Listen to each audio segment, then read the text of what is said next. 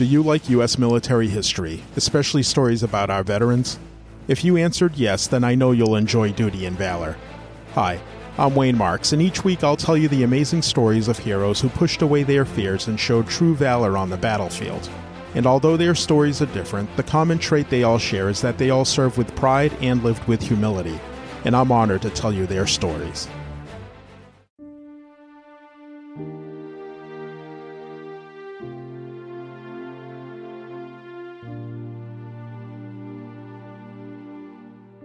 Welcome back, everyone. On today's episode of Duty and Valor, you'll hear the story of a man who battled with his religious beliefs before reluctantly fighting in World War I. A man whose life of hunting and competition shooting would make him a deadly force on the battlefield. A man who led a small group of men in killing and capturing a much larger enemy force. This is the story of Medal of Honor recipient U.S. Army Sergeant Alvin York. Alvin was born on December 13, 1887, in Pall Mall, Tennessee, to parents William and Mary York, and he was the third eldest of 11 children. Life for him and his family was not easy, and the children had to miss a lot of schooling so they could help provide for the family.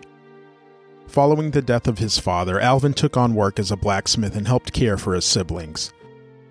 Though his family was religious and Alvin attended church regularly, he was not a model Christian. He drank a lot and continually got into fights before rededicating himself to a religious life in 1914. On June 5, 1917, about three years into World War I, Alvin was drafted into the U.S. Army. By this point in his life, he believed that the violence of war was against his religious belief and he claimed conscientious objector status.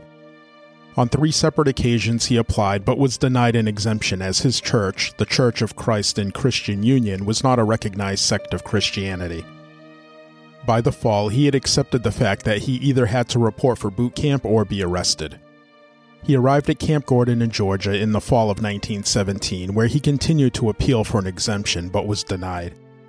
At this point, he reluctantly continued his training, he was assigned to G Company, 328th Infantry Regiment, 82nd Infantry Division.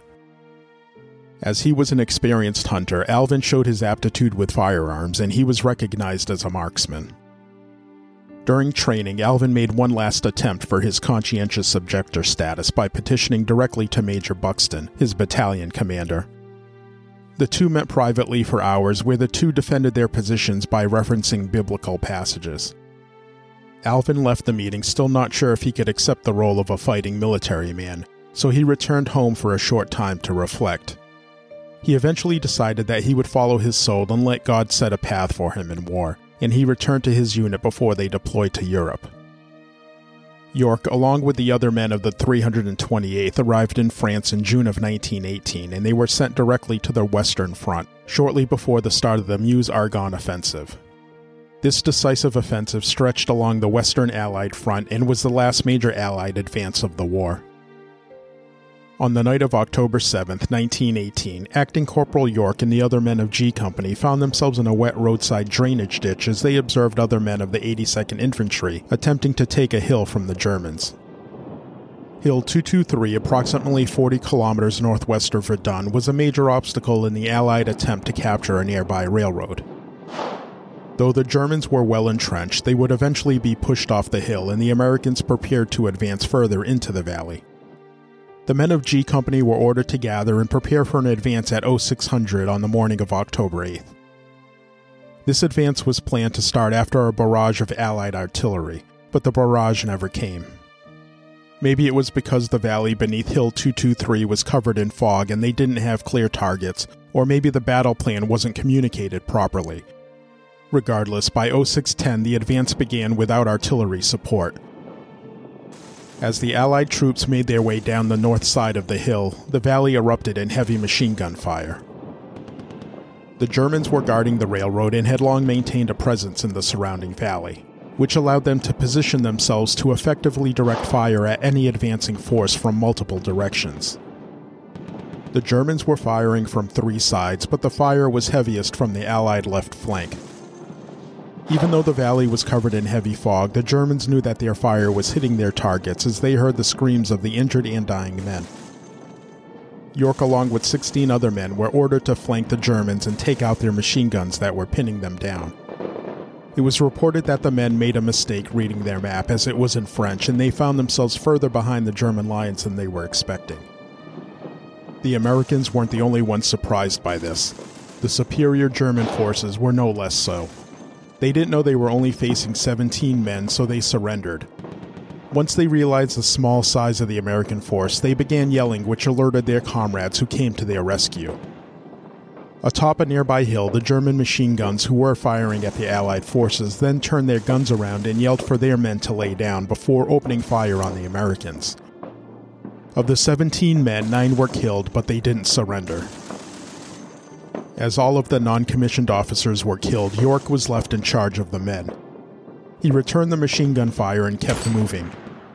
He said that the reason he did so was to force them to show their heads above the trenches in order to sight him in or swing their guns at him. And when they did lift their heads, he said he touched them off. The other men followed York's lead and effectively returned fire, which allowed them to advance up the hill at the machine gun emplacements. After killing a number of men, York began yelling at the Germans to surrender and come down the hill so he didn't have to kill anyone else. They refused, and at one point, a German officer led five other men on a bayonet attack directly at York. He took aim at the furthest German with his 45 automatic pistol and killed him. He then aimed at the next furthest man and shot him. And he repeated this until all of the assaulting Germans were killed a German commander made an error in estimating the size of the American force and surrendered his 90 men to the 8 man detachment. On their return to the Allied line, they encountered more Germans and they forced their captors to order them to surrender also. By the time they reached the line, they had taken another 42 men prisoner. Because of their heroism, the Allied forces were able to overrun the remaining German forces and they would soon capture the railroad as was their plan. In total, 132 Germans were captured, with countless others injured or killed, and 35 machine guns captured by the eight men. Though the exact number killed is not reported, York was credited with killing 20 men by himself. He was also credited with leading the men to their unbelievable feat.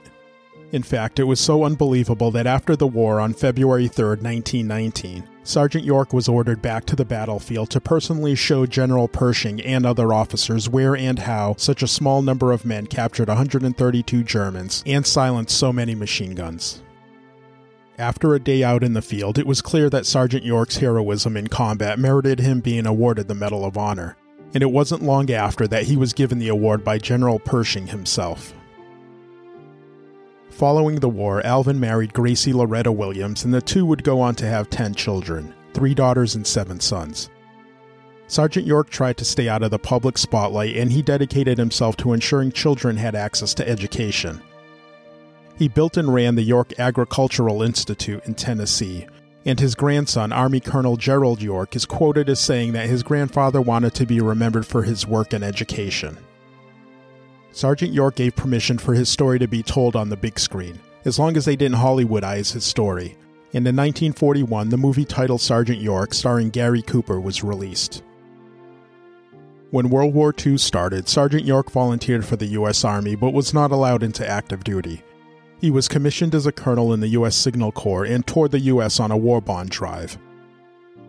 As his grandson says, through his work, my grandfather's story teaches the next generation about history and heroes. More than his actions on the battlefield, the man behind the medals makes Alvin York's legacy so intriguing. Sergeant Alvin York died on September 2, 1964, in Nashville at the age of 76, and he is buried at the Wolf River Cemetery in Pall Mall, Tennessee. Thank you for listening. And if you enjoyed this week's show, we kindly ask that you follow us and leave a review and 5 star rating. Links to the sources for today's show can be found in the show notes as well as at dutyandvalor.com. And join us next week where we'll tell you the story of another true American hero.